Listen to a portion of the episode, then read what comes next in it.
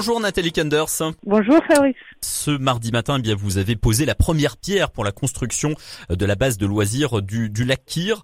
Ces, ces, ces, travaux, ils commencent tout juste. Quand est-ce qu'elle se, quand est-ce que ce sera terminé? Est-ce qu'on le sait déjà ou pas? Alors ils ont commencé euh, il, y a, il y a quelques semaines puisqu'il a fallu déconstruire euh, le bâtiment initial euh, qui datait des, des, années 60. Les travaux auront lieu euh, courant de l'année 2023 avec euh, une inauguration euh, début 2024. Ok, début 2024, quelques quelques mois avant le début des, des, des JO. Euh, quels, alors quels seront les équipements que l'on retrouvera sur cette base de loisirs? Quel sport on pourra faire? Alors ce sera euh, un équipement beaucoup plus adapté au, au bâtiment actuel qui, euh, je rappelle, date des, des années 60. Mm. Donc on pourra euh, effectivement pratiquer l'ensemble des activités nautiques de loisirs, c'est-à-dire le kayak, la voile, mm. mais également le tir à l'arc. C'était déjà un petit peu le cas pour le kayak, on pouvait oui, déjà en faire un petit peu. Ouais. Oui, oui, effectivement. Mais je pense que l'objectif, c'est vraiment de, de l'ouvrir à toutes les pratiques mmh. de loisirs, puisque le lac Kyr, c'est aussi un lieu de promenade. C'est un lieu aussi où on peut faire de la course à pied, où on peut euh, partir en VTT. Donc l'objectif, mmh. c'est aussi d'en faire une base où on pourra euh, pratiquer des activités nautiques, mais euh, des activités de loisirs de façon plus générale, que ce soit le, le trail, le VTT, et puis... Ah oui donc, donc ça s'articule pas forcément, on, on parle pas forcément que d'activités nautiques. Là, vous parlez du VTT, euh, ça peut être le développement de, de, du balisage des sentiers qui se trouvent tout autour du lac Kyr. Bah, pourquoi pas? C'est vrai qu'à la mmh. base, c'est une base nautique euh, puisqu'elle est euh, sur sur le le, le, le lac Kyr, mmh. euh, mais euh, l'objectif c'est aussi euh, de, de, de la faire évoluer puisque mmh. le lac Kyr est, est vraiment dans, dans, dans un écrin, dans, dans, le poumon vert de la ville avec des combes pas loin. Donc pourquoi pas aussi, eh bien que ce soit le, le point de départ pour des, des, des, sentiers de VTT ou de trail ou de course à pied, mais bien ouais. sûr, on est quand même euh, orienté sur euh, les pratiques euh, nautiques. Nautiques, voilà. Et concernant les pratiques nautiques, donc euh, le, ca le canoë, on l'a dit, euh, pourquoi pas le, le canoë, la, le kayak, la, la, voile, la planche à voile, le wakeboard, l'aviron, bien sûr, l'aviron, le le wakeboard aussi, c'est prévu ou... Oh, ça va être compliqué, je non. pense, de faire du, du wakeboard parce que c'est c'est pas très grand, mais ouais mais euh, le kayak après, et, et l'aviron, c'est tout à fait la jouable. L'aviron, peut... les activités de voile, oui, mmh. et l'aviron bien sûr. Et l'aviron, qu'on peut, peut faire éventuellement aussi sur le canal de Bourgogne en partant un petit peu plus loin.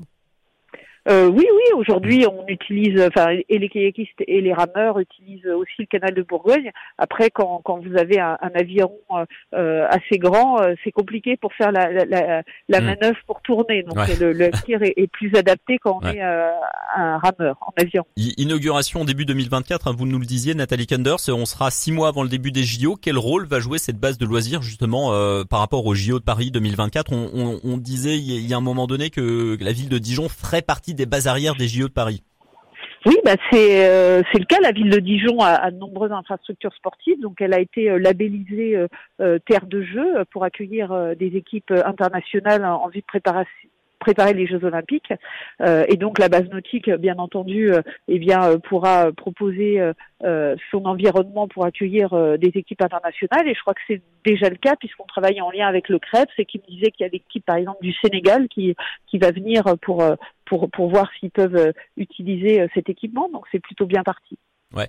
Euh, parlons un petit peu du, budget. Euh, qu'est-ce que ça représente euh, comme investissement pour pour la ville, ce, développement de cette base de loisirs du Lakir? Alors c'est un investissement assez conséquent puisqu'on est sur un budget d'un peu plus de 10 millions d'euros. C'est passé au dernier conseil municipal.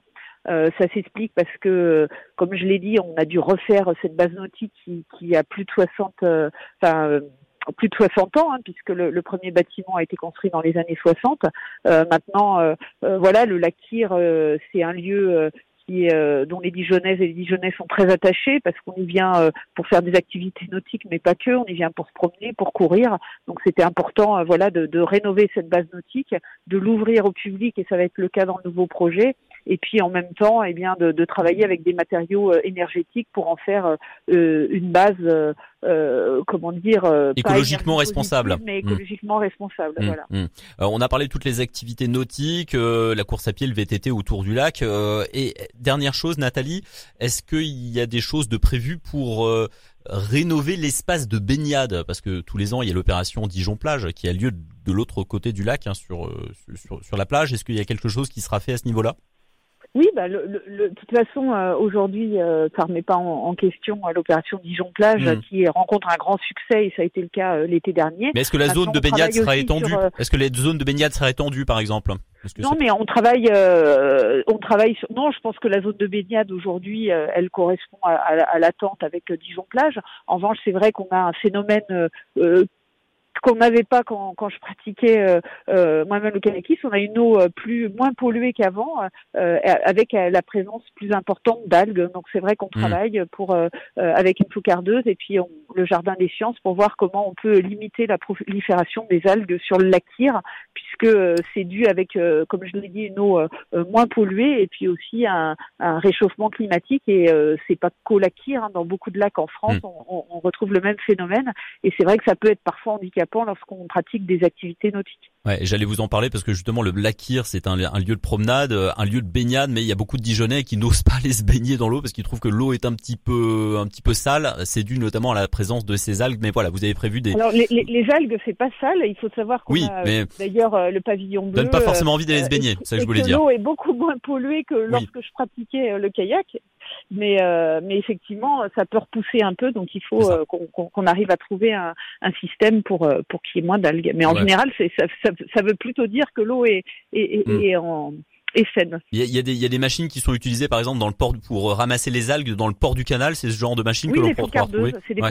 en fait mm. qui coupent les algues, mais parfois quand on les coupe, elles repoussent plus vite, donc il faut trouver aussi un autre un autre système. Je sais pour avoir échangé avec des amis kayakistes, il y a aussi des poissons euh, qui peuvent euh, aussi euh, résoudre le problème. Donc voilà, je vous dis, le, le, les équipes d'ingénieurs du Jardin des Sciences essayent de, de, de, de voir ce qui se passe dans d'autres villes et comment ils arrivent à résoudre cette problématique. Merci beaucoup Nathalie Kenders, bonne eh ben, journée. merci à vous.